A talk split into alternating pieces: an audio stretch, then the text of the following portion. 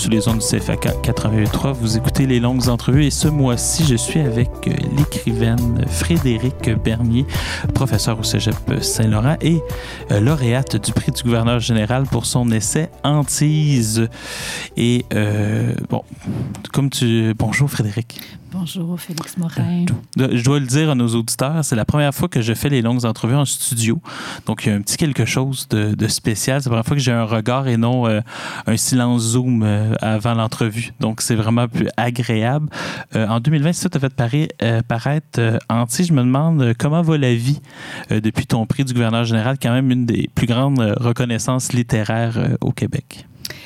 Ben, D'abord, je dois dire que j'ai été soufflée d'avoir euh, ce prix-là, cette reconnaissance. C'est un petit livre euh, qui, je dois le dire vraiment très sincèrement, euh, m'apparaissait s'adresser à peu de gens. je, pensais être lu par euh, quelques personnes, euh, ma mère, des amis, des collègues et peut-être quelques amis inconnus. mais bon, il s'avère que j'ai eu le privilège de d'avoir une communauté de, lecteurs qui a été beaucoup plus importante que celle que je pensais avoir pour ce petit livre-là même avant le prix, je je, m'étonnais de recevoir euh, des mots, des messages de gens que je ne connais pas et qui avaient été euh, interpellés, touchés euh, par ce livre-là. donc, mon étonnement était déjà là avant même d'avoir le prix. J'ai été soufflée d'être mise en nomination et ensuite d'avoir le prix. C'était absolument insoupçonné. Euh, et euh, bon, je, m'en étonne encore, je dois dire, comme d'une espèce de grâce, euh, d'un miracle le miracle de la littérature, où on pense qu'on s'adresse à personne depuis notre solitude. Et finalement, quand il se peut qu'on soit reçu. On ne sait jamais quand ça se passe. Mais là, oui, c'est gros et je suis très, très honorée. Ce que Étienne Beaulieu appelait dans une, entrevue qu'on a eu avec lui une communauté de lecteurs, écrivains, à un moment donné, il y a quelque chose qui se fait autour de ça. Ton livre, euh, il, est miniature, il est dans la collection miniature. Il est miniature par la taille, mais très dense par son contenu. En tout cas, moi, c'est l'effet que, que ça m'a que ça fait. Et le, sous-titre, c'est Carnet de Frida Burns sur quelques morceaux de vie de littérature. Euh, donc, je me suis posé la question tout bêtement, Frédéric, euh, qui, de, qui est Frida Byrne et ou peut-être de quoi est-elle le nom? On dirait que j'hésitais un peu dans mes mm-hmm. questions. Euh, si c'était un pseudonyme ou si c'était un concept d'une certaine manière? Ben, c'est pas tout à fait un pseudonyme au sens où je n'ai pas remplacé mon nom en mm-hmm. page couverture par celui de Frida Burns. J'avais envie quand même d'assumer la, la maternité de ce, de ce carnet-là. Et en même temps, j'avais envie d'inscrire euh, l'altérité qui intervient euh, dès lors qu'on écrit. Donc, je dirais que c'est peut-être euh, une sorte d'hétéronyme. le petit clin d'œil à ceux qui connaissent Fernando Pessoa, qui est un auteur portugais qui a développé toute une série de, de personnages auteurs qui étaient eux-mêmes à la, à la source d'une œuvre très, très diversifiée. Donc, il y a plusieurs auteurs à travers l'histoire littéraire qui se sont servis soit du, du pseudonyme, soit d'une sorte de double comme ça pour signaler que euh, celui ou celle qui écrit euh, même quand il s'agit de choses très, très personnelles et qu'il ne s'agit pas vraiment de fiction, euh, ça ne coïncide jamais totalement avec celui ou celle qui existe dans le monde. Il y a, une, il y a une, euh, un point de, de, jonction, bien entendu, et je ne suis pas euh, schizophrène, mais euh, En tout cas, en studio, tu ne me donnes pas cette impression-là. Non, je pense que je, suis relativement saine d'esprit, mais il y a une altérité qui est, qui est en jeu dès lors qu'on écrit. Et puis bon, c'est ma manière aussi de... En fait, Frida Bunn, c'est peut-être le nom de celle ce qui indique euh, le fait de se prendre pour une autre, puisque c'est un peu ce qu'on fait quand on, euh, quand on écrit. C'est une manière aussi euh, de m'inscrire donc dans l'affiliation du jeu est un autre de Rimbaud. De Proust qui euh, tenait à dire que bon le moi social et le moi euh, donc euh, de l'écriture ou, même de la lecture ne sont pas le même. Donc c'est une manière d'inscrire ça.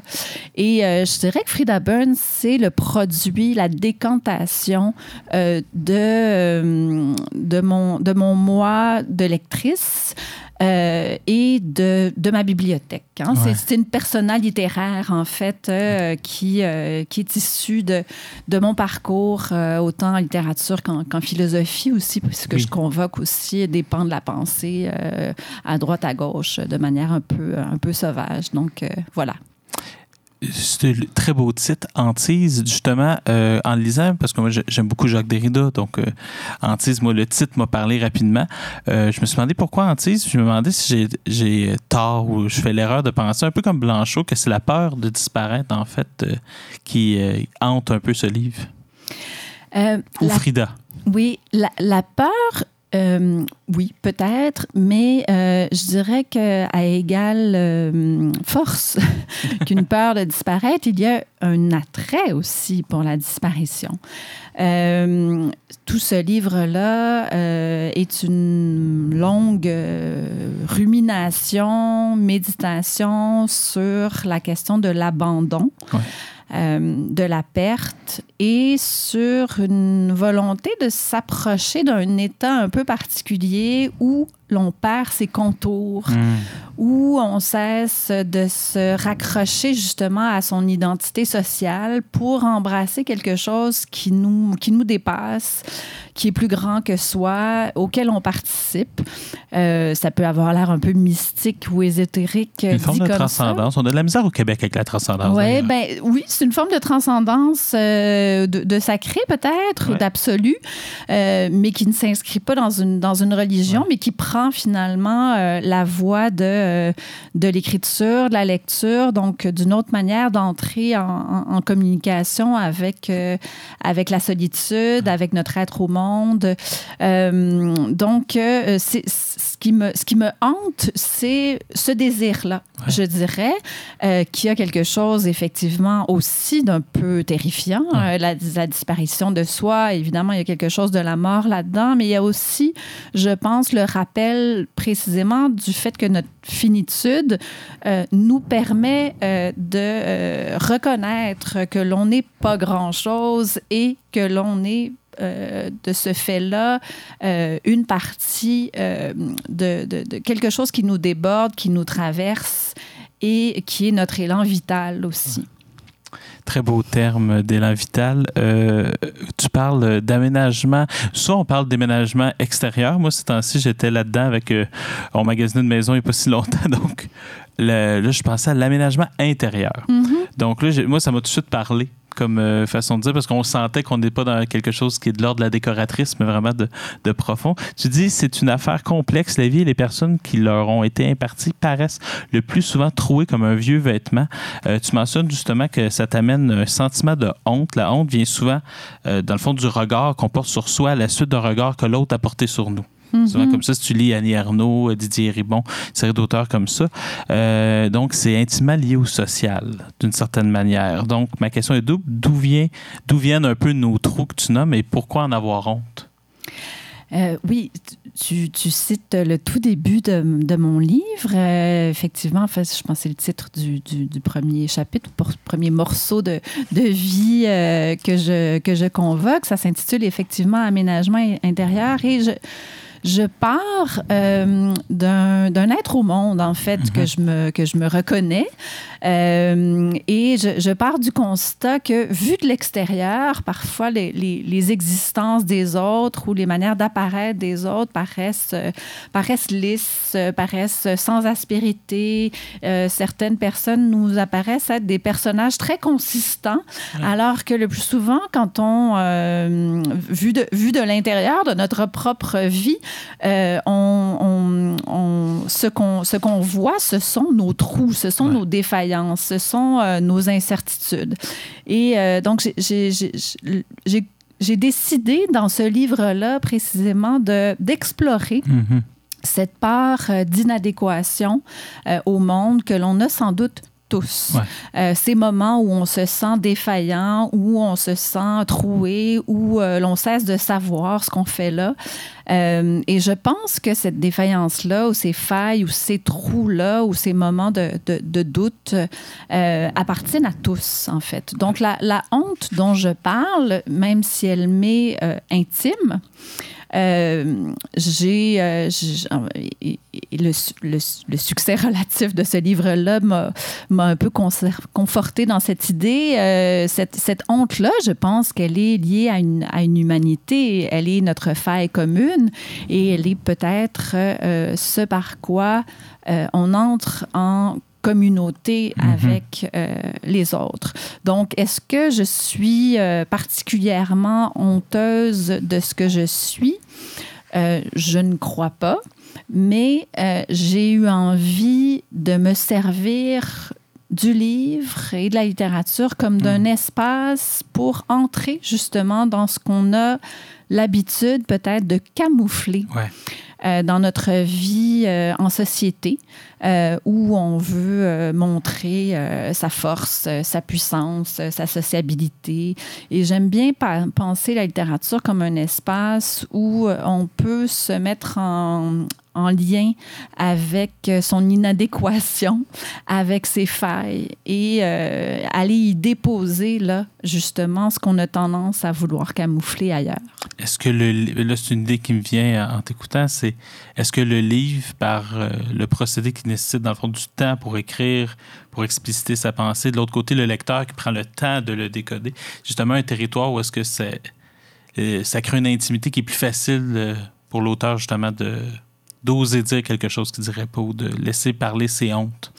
Oui, je pense que euh, la, littérature, euh, puis je dirais que c'est un, un, des motifs euh, récurrents, je pense, dans mon petit livre. la littérature peut fonctionner, ou en tout cas fonctionne pour moi comme une sorte d'abri qui mhm. à la fois nous contient et en même temps permet justement de nous exposer euh, d'une autre manière. Euh, et aussi parce que l'on sait que euh, ce qui se trouve déposé sur la page d'un livre écrit à partir d'une solitude va aussi être reçu par l'autre dans une certaine disposition de solitude qui permet peut-être d'accueillir euh, ces, euh, ces, failles, ces défaillances-là euh, qui passent peut-être moins bien dans la conversation courante. Donc, ça permet, je pense, et c'est là c'est une des raisons pour lesquelles la littérature peut être précieuse.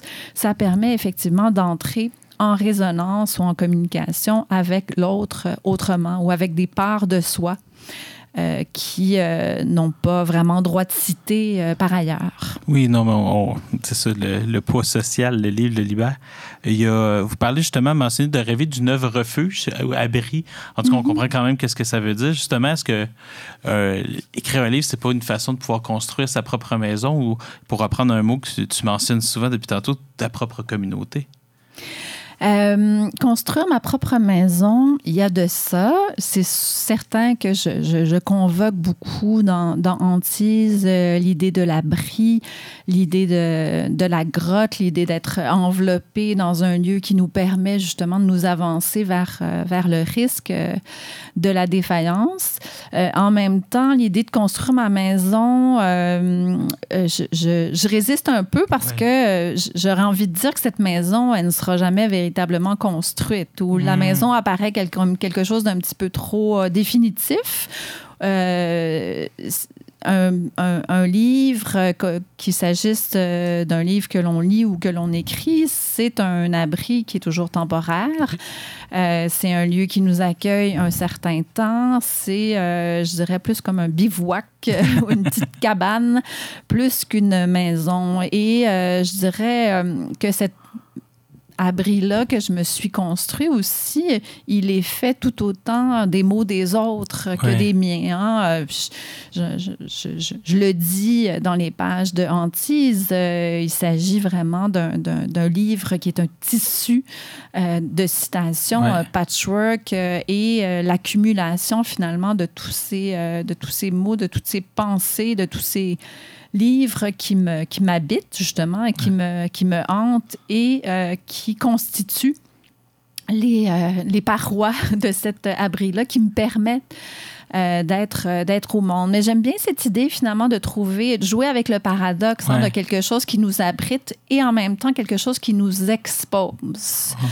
Euh, ce n'est pas, c'est pas un abri euh, nucléaire. C'est pas, on n'est pas baraqué contre le monde. On n'est pas non plus à l'écart dans un dans un autre monde, mais peut-être que c'est un petit coin d'où on regarde le monde de manière un peu différente parce qu'on est à l'écart et parce que l'on utilise la parole et le langage autrement que dans la communication ou, la conversation courante, avec la lenteur, avec la solitude qui fait qu'on entre dans notre soliloque, dans notre folie intérieure aussi.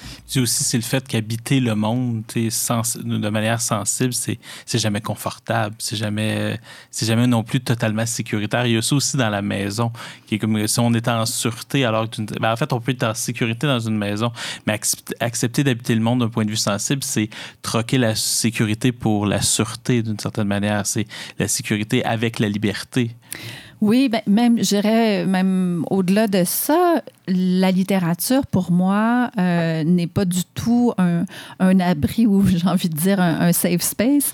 Euh, c'est au contraire un lieu où on reçoit des chocs, euh, mais des chocs essentiels existentiellement, parce que parfois, il faut être dérouté, il faut être mis en désarroi, en, désarçonné, pour reprendre un beau titre de, de Pascal Quignard, hein, Les désarçonnés, où il part du motif euh, des arçonnements. Hein. c'est la chute à cheval. Hein. donc, c'est ce moment-là où on prend littéralement une débarque. Et euh, les livres sont là pour ça, justement, euh, non pas pour nous conforter, euh, nous amener confort et sécurité. Oui, parfois, on peut être réconforté, on peut se sentir compris, mais je pense qu'il est plus intéressant de se mettre en contact avec, justement, des vérités que l'on n'avait pas pressenties et qui parfois ouvrent en nous des espaces de vertige. Hein, D'où cette idée de, oui, abri, mais exposition, exposition à l'altérité, exposition à l'autre, exposition euh, au choc dont parlait euh, Virginia Woolf et qui constitue, euh, hein, Virginia Woolf disait, peut-être que Yvon Rivard nous a sorti cette citation-là. J'ai été une étudiante d'Yvon Rivard et je, je l'ai rencontré grâce à, à, son amour pour Virginia Woolf. Et euh, donc, Virginia Woolf disait que ce qui fait d'un être un, écrivain, une écrivaine, c'est sa capacité à recevoir des chocs. Euh, donc, c'est l'idée, justement, euh, non pas de chercher la sécurité, mais chercher au contraire à s'exposer à ce que le monde a de plus désarçonnant, à se mettre en désarroi, parce que ce sont peut-être les moments où on se sent le plus vivant la question me vient parce que ce que tu dis, c'est trop intéressant. C'est euh, est-ce qu'aujourd'hui, à notre époque, on est totalement capable de, donner cette liberté-là complète aux écrivains? Des fois, on a l'impression que certains écrivains leur demandent de réécrire le même livre, souvent de rester dans le même, dans le, dans le même track d'une certaine manière. Puis alors que moi, ce que je m'attends quand je, lis un roman ou un essai, c'est je veux qu'on me bouscule, je veux qu'on me mm-hmm. dérange. Des fois, je peux être fâché, je peux lancer le livre au bout de la pièce. Des fois, je peux euh, ne plus être la même personne à la fin du livre. Mais euh, est-ce que des fois, certaines attentes sociales, certaines pressions font en sorte qu'on ne comprend pas c'est quoi la nature euh, du métier d'écrivain? Je ne sais pas si, ce sont les, attentes sociales. Euh, j'aurais tendance à penser que les écrivains écrivent à partir de leurs propres obsessions. Quand ce sont de véritables euh, écrivains, bon, je ne veux pas faire une vaine hiérarchie, mais euh, et peut-être que les livres qui nous semblent euh, parler un langage qui ne nous parle pas. Ce sont peut-être simplement des livres qui ne sont pas écrits pour nous. Euh, et ce sont peut-être des livres qui seront porteurs de choc et de vérité pour quelqu'un d'autre que, que nous. Euh, il y a tellement de livres en circulation ah, euh, qui attendent leur, leur lecteur. et moi-même, je, je, suis, je, suis une, je suis une assez grande lectrice, mais c'est pas tous les jours que je rencontre des livres qui me qui me donne ce que j'attends de la littérature parce que j'attends quelque chose d'assez euh, d'assez spécifique. J'aime ça être surprise aussi. Mais bien entendu, euh, tous les livres ne sont pas là pour nous donner le choc existentiel. Et puis, il faut en lire beaucoup avant euh, de trouver celui qui s'ajuste à notre, euh, qui à la fois s'ajuste à notre euh, désir et en même temps euh, le déplace suffisamment justement pour nous donner ce, vertige que, que, que, nous donne une pensée qu'on n'avait pas encore pensée dans ton livre, dans le deuxième chapitre, s'appelle Lire et disparaître. Hmm. Euh, tu cherches à voler à la philosophie, qui est dans le fond un de tes domaines d'études. Euh, l'une de ces définitions les plus classiques, en fait, n'importe qui qui a lu Montaigne connaît la phrase euh, qui nous apprend que dans le fond, philosopher, c'est apprendre à mourir. toi, tu affirmes que l'espace littéraire est peut-être plus à même de remplir cet office et j'ai vraiment envie que tu expliques à nos auditeurs pourquoi, parce que moi, ça m'a subjugué. Pourquoi donc la littérature nous apprendrait peut-être davantage à mourir que ne le fait la philosophie? Bon, je ne veux pas partir une vaine, une bataille entre philosophes et littéraires ici. ma première formation, c'est une formation en, philosophie. J'ai fait un, un bac, euh, une scolarité de maîtrise et la philosophie continue à m'accompagner. Je la porte toujours dans ma, dans ma besace. Euh, mais euh, d'abord, je dirais, c'est Montaigne qui a associé justement l'apprentissage de la mort avec la philosophie. Or, Montaigne lui-même est un drôle de philosophe, je dirais. Il y a certains philosophes qui ne se considèrent pas comme un philosophe. Mais... Ben non, c'est un philosophe qui est, qui, qui, qui est peut-être davantage pris au sérieux ou peut-être davantage lu par des littéraires. D'ailleurs, Montaigne est l'inventeur euh, du genre que je pratique moi-même, donc je le considère comme mon, comme mon arrière-grand-père euh, générique. Donc, c'est l'inventeur, ni plus ni moins, de, de, de, de la forme de l'essai. Euh, eh en fait, on a baptisé essai des livres qui ressemblent à ce que faisait Montaigne.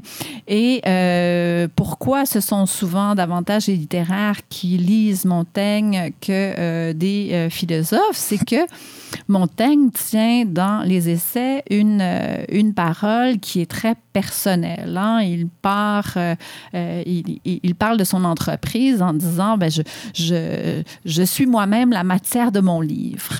et il se moque d'ailleurs de lui-même et il dit dans, dans, dans l'avant-propos bon, ben, ce ne sera pas très intéressant ce que je dirais, allez donc lire autre chose, je ne parlerai que de moi, avec une ironie, un humour euh, qui, euh, qui lui sont propres. Donc, euh, la mort est, une, est une des, un des objets de, de, réflexion de, de Montaigne. Et il l'associe à la philosophie telle qu'il telle qu'il la pratique.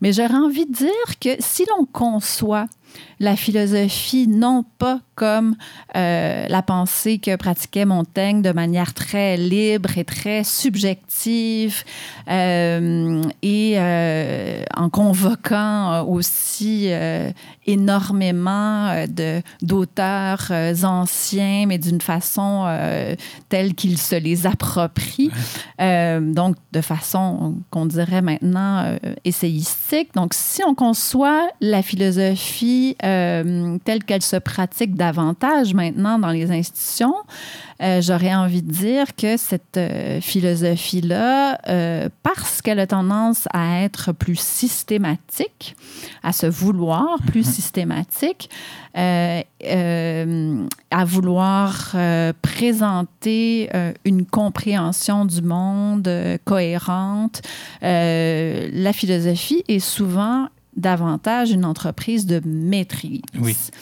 Euh, et euh, c'est pas du tout pour déconsidérer euh, la philosophie, mais souvent une entreprise très rationnelle, une volonté de compréhension du monde et de, de compréhension globale d'un objet. Et j'aurais tendance à dire que la mort met cela en échec. Ouais. la mort, c'est par définition ce que l'on ne maîtrise pas, ce qui nous échappe et ce qui fait voler en éclats nos systèmes. On voit que dans le transhumanisme, par exemple, c'est ce qui fait justement, vu qu'on est incapable de le contrôler, ça crée ce genre de, de folie-là un peu. Là. Absolument. Et j'ai l'impression, et c'est un peu ce qui a fait moi-même, que dans mon parcours, j'ai eu envie de passer de la philosophie à la littérature.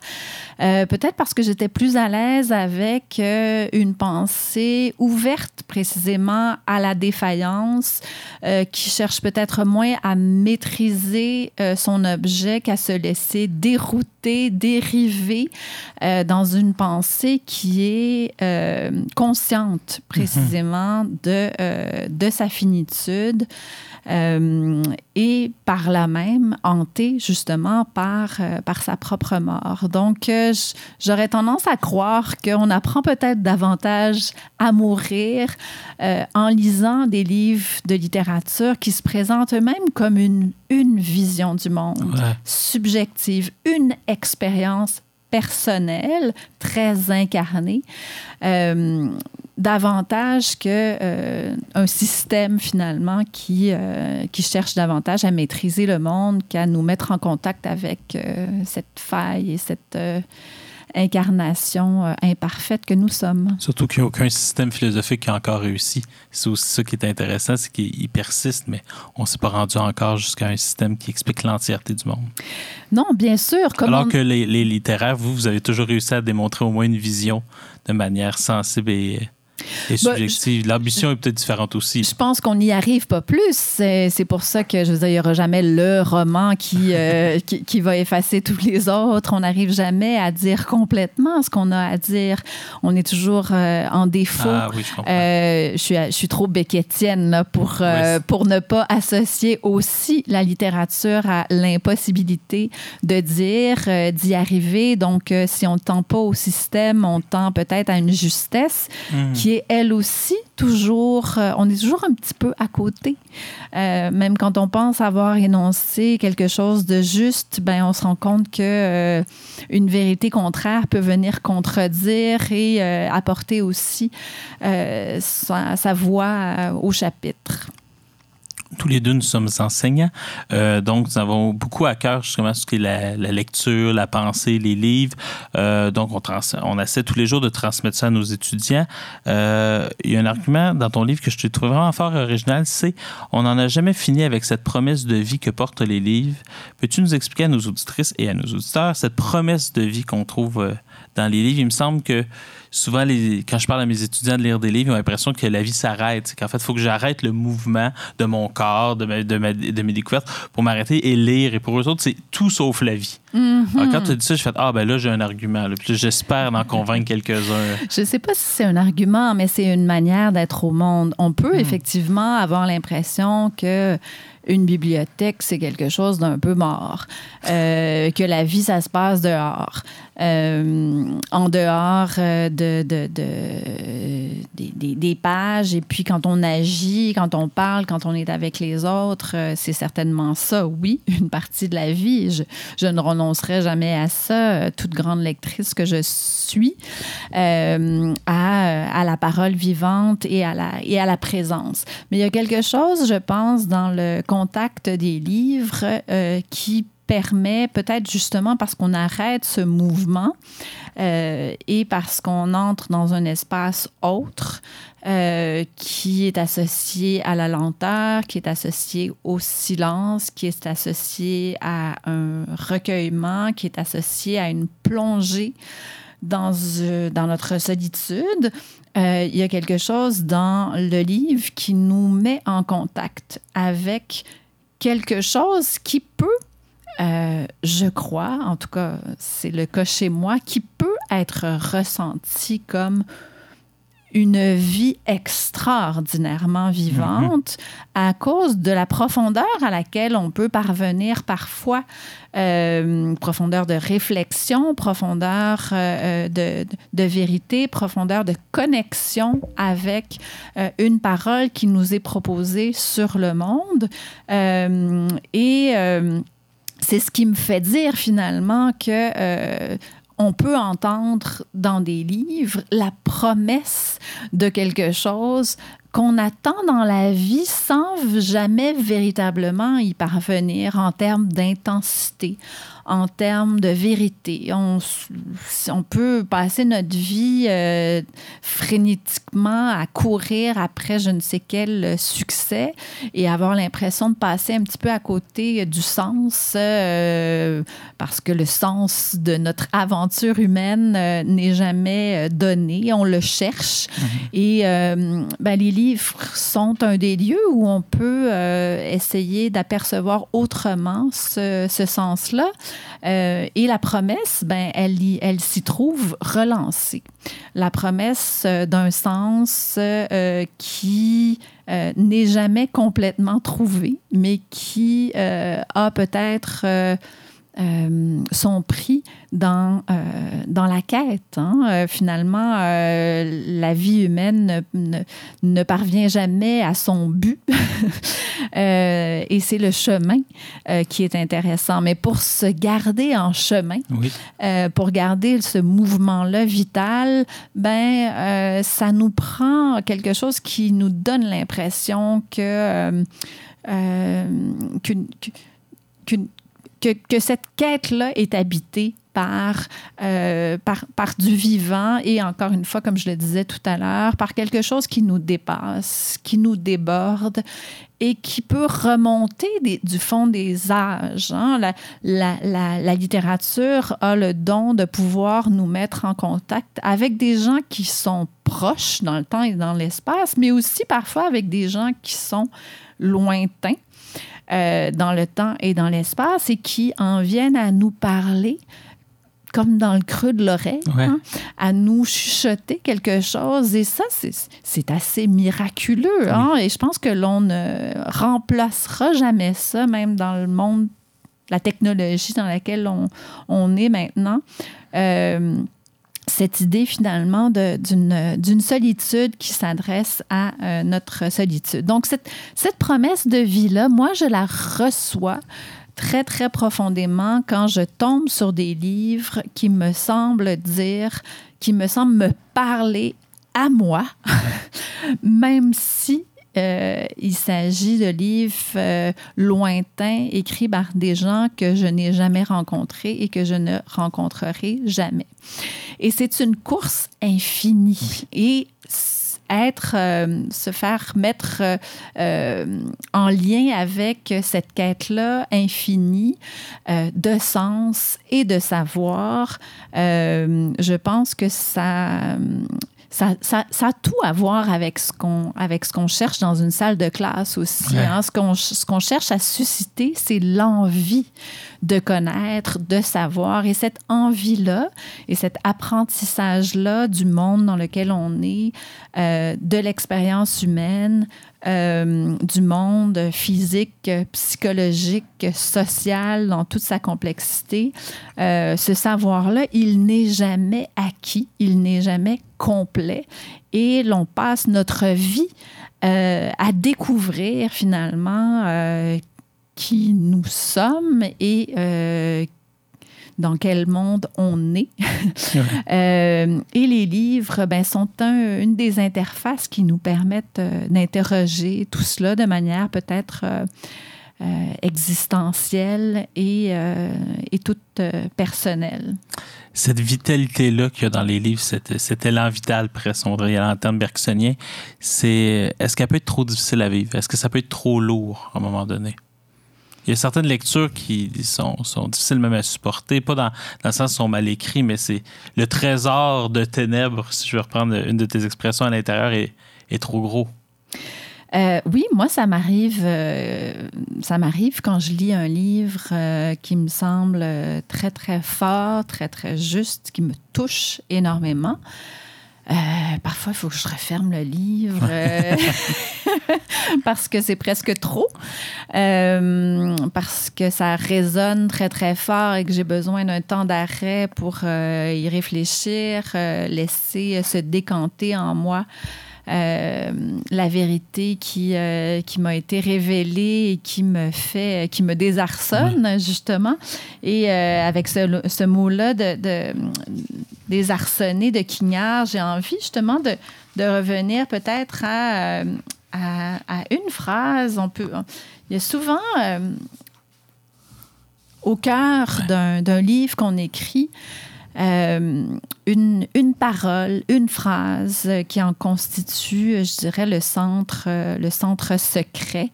Euh, et si il y a une phrase autour de laquelle mon livre tourne, ce serait cette phrase de, de Quignard qui, quand je l'ai lue, a provoqué un temps d'arrêt euh, j'étais abasourdie, euh, comme si je lisais là la vérité de mon existence. Mhm. Et bon, quelques lectures comme ça euh, m'ont fait cet effet. Je pense à, là, c'est Guignard, je pense à la lecture de, de, Virginia Woolf, je pense à la, à la lecture de, de Sebald et de, et de plusieurs autres. Mais donc, je dirais peut-être toute la lecture de toute mon écriture de hantise tourne autour de cette phrase de Quignard que j'ai envie euh, de lire parce qu'elle va illustrer justement le type de phrase qui peut chez moi provoquer euh, la nécessité d'arrêter de lire. Non pas parce que c'est pas bon,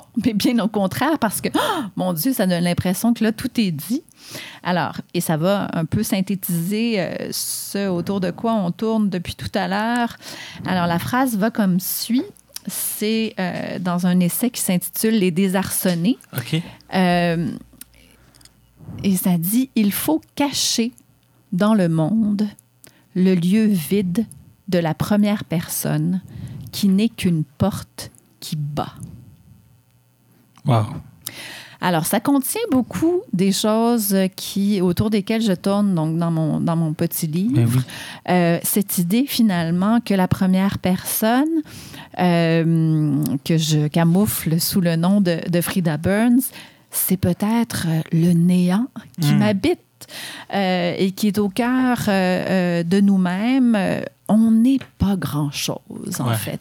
Et peut-être que le bonheur, euh, s'il nous échoit de temps en temps de manière fugace, coïncide avec ce moment où précisément on lâche prise et on consent à n'être pas grand-chose, à être ce vide et à n'être qu'une porte qui bat et qui se fait, euh, je dirais, la, la, la paroi euh, de résonance, de quelque chose que l'on accueille, qui vient de l'intérieur, qui vient de l'extérieur, euh, et face à laquelle on cesse de se prémunir, de se crisper, euh, de vouloir s'agripper à notre moi.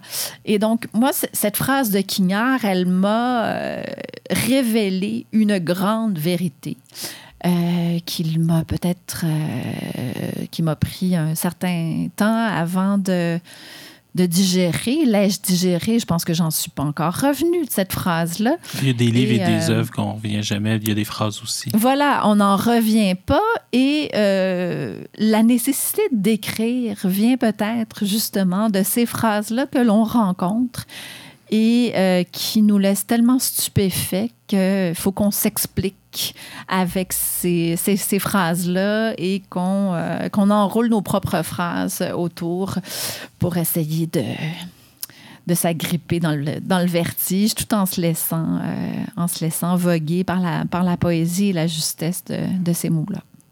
C'est très beau, Frédéric. C'est tellement dense. Euh, dans, parlant d'un peu à contresens de la modernité, parce que, on va se dire, c'est ce que tu nous invites là, euh, accepter le néant, c'était de battre euh, au, gré des vents. C'est absolument pas le projet de la modernité.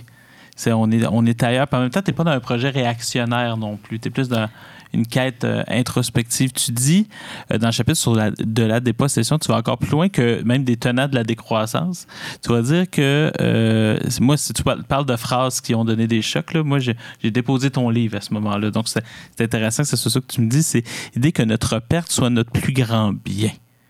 C'est quelque chose, c'est de quelle perte, de quelle perte tu parles, de, quelle, lâcher prise aussi. Oui, euh, ben, c'est un peu ça autour de quoi je, je, je tourne euh, tout à l'heure. Euh, j'aimerais ça juste intervenir peut-être sur la question de la modernité. D'abord, c'est toujours un petit peu difficile de savoir de quoi on parle quand on parle de, de modernité. Il y a plusieurs modernités. La modernité, on peut la faire commencer au 16e siècle avec, avec Montaigne, au 17e avec Descartes ou au 19e euh, avec, euh, avec, avec la littérature euh, ou avec le romantisme. donc, je pense que je suis plutôt moderne, mais d'une modernité hantée par l'altérité, d'une hmm. modernité farouchement littéraire, plus que euh, philosophique, si on fait euh, coïncider la modernité avec le projet cartésien euh, de, de, de, maîtrise du monde et de transparence à soi, je dirais. mais donc, de quelle perte est-ce que je parle? Quand je parle de perte, euh, je parle en fait d'un acquiescement justement à euh, ce qui euh, à ce qui nous dépasse, à ce que l'on ne maîtrise pas et surtout je pense à, euh, comme je disais tout à l'heure, à la perte de soi, à la perte de sa petite identité que l'on croit connaître, mais sur laquelle on se leurre le plus souvent. Hein. Qui est-on? Euh, c'est pour ça que j'aime beaucoup cette phrase de Quignard qui dit, mais finalement, au fond, on n'est rien, et on est tout, et on est tout ce qui nous traverse finalement. Hein. Et on est et on est peut-être d'autant plus riche que l'on se laisse traverser par ce qui nous dépasse, ce qui nous déborde, ce qui nous altère. Et moi, c'est ce qui m'intéresse. Un peu comme quand Foucault dit que l'identité, c'est une morale euh, d'état civil. Absolument, absolument. Je suis, je dirais, farouchement assez farouchement anti-identitaire euh, en, plusieurs sens. Euh, je, je, sais, je sais pertinemment, pertinemment que, que dans il y a des circonstances où un combat pour l'identité est nécessaire. Euh, mais le plus souvent, quand il s'agit d'affirmer ou de défendre euh, une identité, euh, on a affaire à une entreprise assez vaine, une entreprise de fermeture à l'autre et une entreprise qui donne lieu à des crispations et des des, des, je dirais des dérives assez, euh, assez euh, dangereuses dont notre époque, comme à peu près toutes les époques du monde, euh, donne des exemples malheureusement assez, hmm. assez tristes. donc, je, je m'amuse dans, dans Antise à essayer de voir justement en quoi mon expérience très personnelle de la littérature euh, peut euh, donner lieu à une pensée qui déborde des considérations strictement intimes ou strictement esthétiques pour euh, ouvrir une petite porte justement sur, sur, sur quelque chose de social et de politique euh, qui vient d'une du, autre logique, justement, une logique de la perte, une logique de l'abandon que j'aurais envie parfois d'opposer à, euh, aux logiques ambiantes qui sont euh, des logiques euh, du gain, des logiques de la maîtrise, des logiques de l'accroissement, qui sont, comme on le sait, des logiques qui nous mènent droit dans le mur, à la fois sur le plan bon, du, du grand capitalisme mortifère et qui nous mènent dans le mur, donc environnementalement et socialement. Donc, pourquoi ne pas essayer autre chose, euh, quitte à avoir l'air euh, un peu fou, un peu euh, délirant. Et oui, j'aurais envie de parier sur, sur la perte et sur la confiance dans l'accueil de l'autre parce que l'autre nous habite et qu'il est peut-être ce que l'on a de plus, de plus riche finalement. J'aime beaucoup ce que tu dis quand tu dis que l'autre nous habite. C'est à peu près c'est que la définition de l'hospitalité. Mais c'est est-ce qu'on pourrait dire au lieu de perte, un peu comme Camus, tu sais, sa logique du don chez Camus, c'est, de dire, dans le fond, pour, euh, pour, pour tout donner à la génération future, il faut tout donner au présent.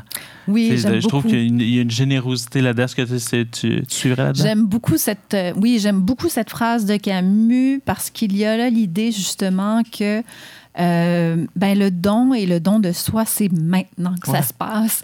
Et ce n'est pas dans une de la capitalisation que ça peut euh, se passer. Bon, évidemment, euh, les, les économistes pourront me donner tort, mais je pense que, puis je, je, sais que tu es en contact avec Alain Deneau qui réfléchit beaucoup à, aux différentes formes, différentes déclinaisons du mot, économie et des économies euh, qui, euh, qui, nous, qui nous occupent. Et moi, j'aurais envie de faire la part à une autre économie, euh, une économie psychique qui est tout aussi vitale et qui fasse la part belle à notre besoin de ne pas tout épuisé. Euh, et euh, pour cela, ben, peut-être qu'il faut euh, en finir un peu avec, avec le capital et accepter effectivement un don mhm. qui est à ce point total qu'il va justement jusqu'à la perte de soi.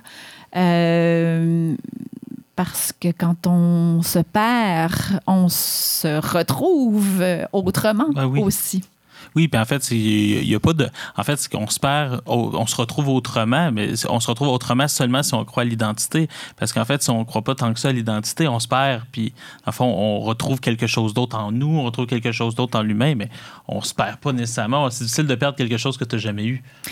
Oui, effectivement. Mais je pense que euh, dès lors qu'on pense que l'identité, euh, c'est de coïncider avec quelque chose que l'on pourrait même identifier très clairement, on se leurre. Euh, on est constitué d'une histoire qui est toujours extrêmement complexe ben et que l'on ne maîtrise pas et dont, dont on ne connaît pas le plus souvent les tenants et les aboutissants. Euh, et ben, la psychanalyse nous le dit, hein, ce qui nous compose est euh, en grande partie inconscient. Et euh, je pense qu'il faut faire confiance au mouvement de la vie plutôt que de se crisper sur des identités. Vous avez une, pour illustrer la pensée, vous avez un très beau mot, qui est celui d'îlot on imagine l'îlot dans l'océan, toujours justement très précaire, toujours danger d'être submergé. Euh, ces temps-ci, on en perd à cause justement du danger écologiste, on va en perdre quelques-uns. Pourquoi pour vous, la pensée est si euh, précaire, si en, danger? Euh, est-ce que c'est l'époque ou c'est, de tout temps? Euh, pour moi, la pensée est une entreprise effectivement toujours précaire. Euh, toujours peu sûr. Euh, et je pense que l'époque dans laquelle on est, et ça va faire un lien avec ce que je viens de dire, de ma méfiance à l'égard euh, des, des, crispations identitaires, l'époque dans laquelle on est nous, nous met face à cette, à cette précarité-là de d'une vérité sur le monde et nous met face à notre difficulté d'accepter cette euh, précarité-là ou ce caractère toujours partiel et partial euh, d'une vérité ou d'une pensée. Euh, moi, j'ai tendance à, à, à, reconnaître qu'il y a de la pensée dans un mouvement qui, le plus souvent, est comme une sorte d'épiphanie. Hein. J'ai un, rapport à la pensée ou à la vérité qui, euh, euh, qui ressemble à un rapport au, rêve, hein, où euh, il faut, faut se lever tôt pour s'en rappeler et essayer de retrouver, mais à quoi j'ai rêvé déjà? Et ça nous échappe aussi vite euh, que c'est venu. Ça ressemble aussi à la réminiscence chez Proust. Euh, et souvent, euh, je dirais, les, les, les, choses, les pensées les plus profondes et les vérités les plus justes sur le monde sont ces, ces surgissements fugaces que l'on peut attraper, que l'on attrape un certain temps, mais, et qui vont cesser d'être vrais et d'être justes si l'on en fait quelque chose de bétonné euh, qui, euh, euh, qui se prend justement pour une vérité absolue. dès que la pensée se fige, il faut la remettre dans le mouvement de la vie. il faut pouvoir la contester il faut pouvoir en voir euh, les failles, les angles morts. Euh, personne ne détient la vérité absolue euh, sur le monde. Et tout ce à quoi on peut parvenir, c'est à l'expression juste d'une vérité partielle. Qui, est déjà beaucoup. Hein. Des fois, c'est le monde ne s'en rend pas compte, mais c'est déjà, c'est déjà bien. Ben, c'est déjà bien. Et il faudrait, je pense, euh, non seulement s'en contenter, mais considérer que ce qui y a le plus intéressant, peut-être, c'est de se rendre compte que euh, on peut dire quelque chose de vrai et avoir devant soi quelqu'un qui dit aussi quelque chose de vrai et de juste, même si cette personne-là semble dire le contraire de ce que l'on dit. Comme dans l'art de conférer aussi chez Montaigne, c'est d'être d'accepter aussi que la parole de l'autre, finalement, on est encore plus fort, en fait, le jour où est-ce qu'on accepte que l'autre ait raison plutôt que de profiter de la faiblesse des arguments des autres? Oui, tout à fait. Ben, on peut convoquer Montaigne. Là, j'ai envie de convoquer, euh, c'est d'ailleurs une petite citation que j'ai mis euh, sur Facebook euh, hier, de Sylvie La Liberté. Euh, dans son petit livre qui s'intitule Je suis formidable, mais ça ne dure jamais longtemps. Wow. Elle est, elle est extraordinaire. oui, elle est extraordinaire. Quelle maison d'édition pour les La Liberté, c'est chez Somme Toute. OK, parfait. Euh, Sylvie La Liberté, qui est une euh, artiste euh, visuelle, qui fait de la chanson, qui fait toutes sortes de choses et qui écrit donc des petits livres absolument à la fois très profonds et réjouissants. Et elle a un usage très, très particulier du langage, à mi-chemin justement entre le, entre le sérieux et une sorte de naïveté, de fausse naïveté euh, derrière laquelle elle profère là, des, justement des vérités d'une grande justesse. Et dans un, petit fragment dans ce livre qui s'intitule donc Je suis formidable, mais ça ne dure jamais longtemps, euh, elle dit quelque chose comme, je ne sais pas si je vais me rappeler des mots exacts, mais euh, elle dit je vous donne raison. Euh, je n'y tiens pas à la raison. Et j'aime beaucoup ce petit, ce petit fragment-là parce que, bon, d'abord, on a, on a l'humour de Sylvie à liberté, mais on a aussi, je pense, une, une, pensée très profonde. D'abord, la générosité de pouvoir donner raison à l'autre, de reconnaître que l'autre, même si on n'est peut-être pas d'accord avec lui, peut-être même, même si on on n'abonde pas complètement dans son, dans son sens. Il est possible de lui donner raison dès lors qu'on ne s'arroge pas le monopole de la raison. Euh, parce qu'il n'y a pas une telle chose que la raison, hein, mais qu'il y a des points de vue qui sont toujours situés dans euh, le monde et des vérités qui émanent euh, à partir d'une histoire personnelle, sociale. et donc, on parle toujours à partir d'un lieu.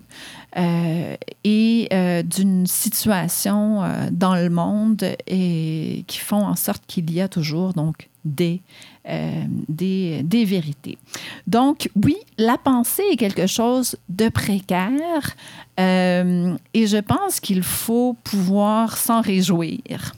Euh, et j'essaie, moi, de tendre à cette sagesse que je ne prétends pas du tout avoir, hein, mais qui consiste à garder toujours en tête que parfois, et comme le rappelle très, très justement Melika Abdelmoumen, euh, dont j'aime beaucoup le travail autour de James Baldwin et euh, William Styron. Euh, J'ai elle... tellement hâte de lire ce livre-là. Oui, qui a fait l'objet, donc, pour, je le rappelle pour les auditeurs, d'une pièce de théâtre que j'ai vue donc, au, au Katsu et qui discute de questions brûlantes autour du racisme, de l'appropriation culturelle et dans un débat très, très, très chaud, donc, entre Styron et quelques quelques-uns de, de, ses opposants. Baldwin a dit cette vérité magnifique, disant, mais finalement, dans ce débat, les deux ont raison. Oui. Et euh, j'aurais envie qu'on se qu'on s'arrête justement à cette, à cette possibilité-là euh, souvent, socialement, de se dire, mais peut-être que euh, dans un débat qui oppose deux farouches adversaires, euh, les deux ont raison parce que les deux ont tort aussi, hein, et que nous n'avons affaire le plus souvent, quand il s'agit des choses humaines, qu'à des vérités partielles pour lesquelles il faudrait pouvoir avoir un peu plus d'accueil et d'hospitalité question euh, que le dialogue soit possible, même avec ceux euh, avec lesquels nous ne sommes pas totalement d'accord. Avec ça, tu me fais une transition parfaite vers un autre texte que tu as fait qui s'appelle Le phallus défaillant des postmodernes dans euh, Mythologie québécoise. titre merveilleux, mais dont il faut absolument expliquer le sens, parce que sinon, il y en a qui pourraient être justement déçus. tu cites un, texte paru dans la presse qui s'appelait, parce qu'on ne le retrouve plus, peut-être pas une mauvaise chose. Euh, ça s'appelle J'accuse les sciences humaines, rien de moins. Et dans cette lettre ouverte retirée quelques jours après sa publication, justement, un résident en médecine de famille, il accuse les sciences humaines, et là je cite parce que ce n'est pas rien, euh, à cause de leur incomplétude d'être responsable du fait que les conspirationnistes à tout craint tiennent actuellement le haut du pavé. Euh, là, on parlait à l'époque de la résistance aux masques, qui me semble aujourd'hui totalement pas le cas. on est une des sociétés, je pense, au monde que le masque dans le métro, tout le monde le porte à Montréal. Je veux dire, c'est pas si problématique que ça si tu regardes à d'autres endroits dans le monde. Déjà là, c'est un peu alarmiste, mais euh, je me demande comment toi, tu as réagi à ce texte-là, parce que moi, je fais partie de ceux qui ont hautement réagi. J'ai même eu euh, euh, un dialogue avec l'auteur, avec l'auteur? Ah donc, c'est donc c'est pour ça que je trouve ça intéressant, parce que moi aussi, m'a fait hautement réagir. Est-ce que c'est un dialogue qui a été enregistré Absolument pas enregistré, non, mais écrit sur Facebook, mais je te dirais qu'à la fin, c'était plus un monologue. OK. Ben moi, ce, ce, texte-là, donc euh, écrit par ce résident en médecine, paru dans, dans la presse et qui a circulé sur, euh, sur Facebook, moi, c'est comme ça que, que je l'ai vu. Il y a eu beaucoup de réactions pour une lettre ouverte. Oui, j'ai des amis qui l'ont relayé. Et ben, je dirais qu'au départ, euh, cette idée de prendre à partie les sciences humaines et de les rendre responsables d'un espèce de relativisme généralisé qui ferait en sorte que plus personne croit à quoi que ce soit euh, parce que les sciences humaines euh, euh, ne sont pas suffisamment scientifiques et dès lors mettent la vérité en déroute et seraient responsables donc de la, de la débandade généralisée et et, euh, et, des fake news et euh, finalement d'un monde où plus personne ne croit euh, à la vérité. ben, D'abord, je pense qu'on avait le plus souvent le réflexe d'en rire. Hein? Les gens qui eux-mêmes viennent des sciences humaines, des humanités au sens très, très large, On se en, incluant, pas ben, en incluant la, la, philosophie et la, et la littérature. Ben, en fait, c'est la raison pour laquelle j'ai fait de ce texte-là le point de départ de ma réflexion, c'est que ce texte-là, tout euh, problématique qu'il soit, euh, parce que ça paraît assez farfelu d'accuser les sciences humaines d'être responsables de ceux euh, des anti-vax, on pourrait dire les anti-masques ou les anti-vax, ou de ceux qui remettent en question la science et les vérités scientifiques. Comme si tous les anti-masques lisaient Michel Foucault, Jacques Derrida ou euh, Karl Marx avant de se coucher. Voilà, non, mais ça, paraît effectivement assez, euh, assez absurde, mais ça m'a intéressé. J'ai eu envie de prendre au sérieux cette réflexion apparemment farfelue parce qu'elle me semblait être symptomatique d'un discours qui a cours. Euh, chez les intellectuels eux-mêmes. Donc, cet article-là était peut-être euh, assez maladroit et naïf dans sa tournure, et peut-être que l'auteur s'en est rendu compte euh, lui-même et que c'est la raison pour laquelle euh, ça a été retiré. Peu importe, ce lecteur, ce, rédacteur a révélé malgré tout dans son errance une vérité sociale, à savoir qu'effectivement, on a tendance à euh, rendre responsable un certain pan de la pensée euh, européenne, euh, française, qui a eu, je dirais, une importance assez fondamentale dans les, dans les sciences humaines, de, les, de les accuser d'avoir contaminer d'une certaine manière euh, les sciences humaines et euh, les rendre responsables justement d'une sorte de relativisme euh, généralisé qui nous aurait amené à, à, ce monde où plus personne n'arrive à, à, reconnaître la, vérité. je pense que entendre ou faire euh, des euh, sciences humaines ou des auteurs euh, associés à une certaine post-modernité, post-structuralisme ou déconstruction, les tenants d'un relativisme tout craint, c'est c'est vraiment les avoir mal lus, voire ne pas les avoir lus du tout. Non, on lit les commentateurs qui étaient contre eux, mais on lit très, très peu les œuvres. Oui, absolument. Je pense que, et en ce sens-là, effectivement, ce résident en médecine se faisait, je dirais, le colporteur euh, de thèses qui, malheureusement, ont cours dans le monde intellectuel lui-même, euh, s'attaquant, je dirais, à tout un héritage euh, très important qui nous vient des années 60-70 et dont maintenant on voudrait se défaire sous prétexte que euh, on aurait mis en péril euh, l'idée même de, euh, vérité.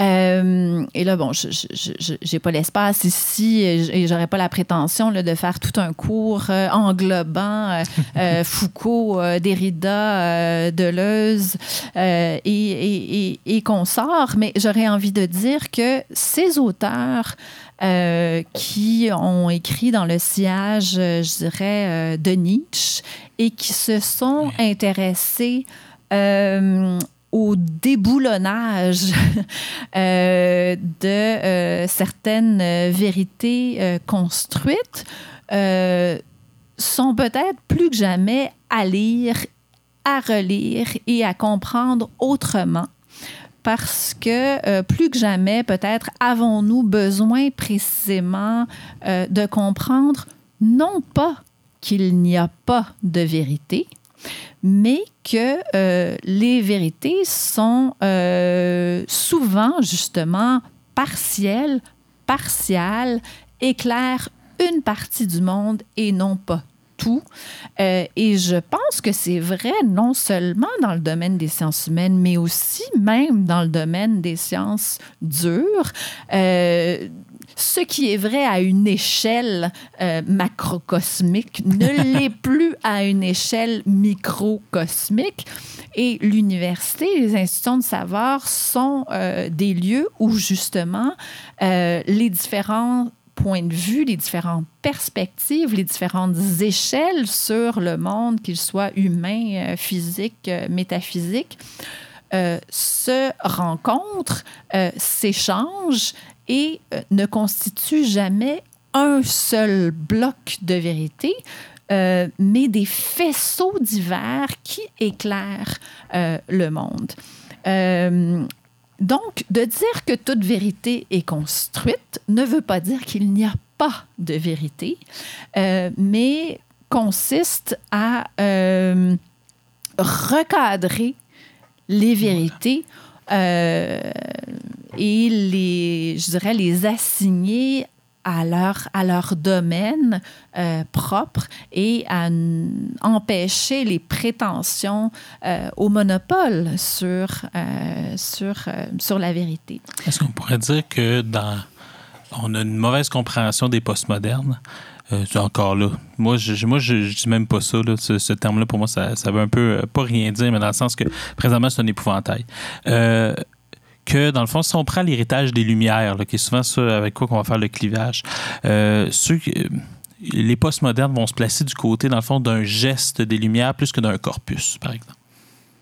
Dans le sens qu'ils vont pas dire que c'est telle chose, telle chose. C'est plus le geste critique, le geste de recadrage, justement, qui va vraiment être au cœur de ce qu'ils font, plutôt qu'une espèce de corpus de vérité révélée, comme si, par exemple, même la méthode scientifique était à, ne jamais bouger. Alors que on le sait que, dépendamment des objets, dépendamment de la science, dépendamment de la question, la méthode scientifique va avoir des, des changements. C'est pas vrai qu'on fait de la science en éducation, comme en génie civil, comme en, en médecine, comme en physique quantique. Il y a des méthodes sont différentes. Il faut, faut, être constamment critique sur ce qu'on est en train de faire pour voir si on répond à notre question, si ce qu'on fait est valide en fonction d'un contexte donné. Bien, Absolument. Et là, je ne peux pas parler pour toutes les disciplines. Euh, je, ne connais pas grand-chose aux vérités euh, et aux disciplines euh, scientifiques, sinon que la science prend du temps. la science est partielle et partielle. Et d'ailleurs, c'est la raison pour laquelle on a parfois du mal à s'entendre. Tout le monde attendait, oui, mais c'est quoi la vérité scientifique sur le virus, sur le masque, sur... Hein? Et c'est bien parce que la vérité scientifique scientifique s'édifie aussi dans le temps, puis qu'on fait des hypothèses qui doivent être vérifiées ensuite et falsifiées. Et, tout cela hein, euh, évolue dans le temps, n'a pas lieu comme ça euh, une fois pour toutes. Euh, et ce qu'on considère être une vérité scientifique plutôt avérée pendant un certain temps se voit renverser quelques décennies ou quelques siècles plus tard par de nouvelles découvertes. Donc tout cela est sans cesse en marche. Hein? Le Big Bang, c'est pas avant 1969. non, mais c'est pour le dire. Nos grands-parents ont vécu à une époque où est-ce que le Big Bang n'était pas la meilleure théorie scientifique pour expliquer la naissance de l'univers. ça, on a de la misère à juste l'imaginer des fois. Tout à fait. Donc, euh, euh, je pense que dans quelques domaines euh, que l'on soit, on doit reconnaître donc la nature construite historiquement des, des, des, vérités avec lesquelles on observe le monde et qui sont à, à à chaque époque et à chaque euh, moment euh, et en vertu aussi des, cultures et des sociétés euh, où l'on se situe, ben, on bénéficie d'un certain nombre de lunettes hein, qui nous permettent de voir le monde avec plus ou moins d'exactitude. Et dire cela, ce n'est pas verser dans un relativisme tout craint qui ferait en sorte euh, de dire que euh, je pourrais euh, finalement mettre en cause la parole d'un spécialiste scientifique dans son domaine. Mais non, bien entendu que dans son domaine, c'est la voix que, que, je vais, que je vais écouter, mais le domaine dont il parle ne contiendra jamais l'entièreté du monde et de, la, de la vérité humaine et je pense que tout le monde peut convenir de ça. Et donc, pour en revenir à l'héritage euh, des, des, penseurs euh, de la déconstruction ou du post-structuralisme, ce sont euh, des penseurs qui se sont intéressés précisément à la manière dont on peut arriver à vivre euh, avec euh, cette euh, blessure d'orgueil qui consiste à et à reconnaître donc justement que la vérité sera toujours d'une certaine manière partielle et, et, et partielle. Ah, moi, si je peux juste, pour nos auditeurs, conseiller un livre de la vérité en sciences d'Aurélien Barrault C'est le seul traité d'épistémologie que je connais qui mobilise Derrida contre euh, Karl Popper. Donc, euh, je vous le conseille vraiment. Ben, je ne l'ai pas lu. J'irai, euh, j'irai le lire. Juste pour revenir un petit peu, parce que vous parliez de mon titre, Le phallus défaillant des postmodernes. Oui, c'est ce que on a oublié cette question-là ben ben, bon, c'était un titre un peu... provocateur. un peu provocateur, mais où je, où je filais justement cette métaphore-là de la volonté hein, d'une vérité dure. Et puis, on reprochait aux sciences humaines d'être molles. Alors, je me suis, euh, je me suis amusée avec, avec l'idée justement du, du phallus et dire, bon, ben finalement, on reproche à un certain nombre de, de penseurs hein, d'être dans la mollesse et d'avoir donc des phallus euh, défaillants, alors que, ben, il faut consentir à notre défaillance, hein, comme euh, on doit consentir à notre finitude. Cette finitude-là, elle s'inscrit dans chacune de nos aventures euh, et aussi dans nos aventures épistémologiques. Et moi, je pense que je vais terminer l'entretien euh, là-dessus. assumer nos défaillances épistémologiques, il me semble, c'est quelque chose que tout le monde a dû vivre avec pendant la pandémie. On n'en parle pas, mais jusqu'à quelque part, on était capable de supporter ce doute. Et euh, je dois te dire que ton livre Antise aux éditions Nota Bene est une très, très belle invitation justement au doute et aux ténèbres, au néant en soi. Donc, euh, je te remercie beaucoup, Frédéric, pour ce bel entretien, pour ce très beau livre et au plaisir de te réinviter au micro pour un Merci beaucoup, Félix, pour l'invitation.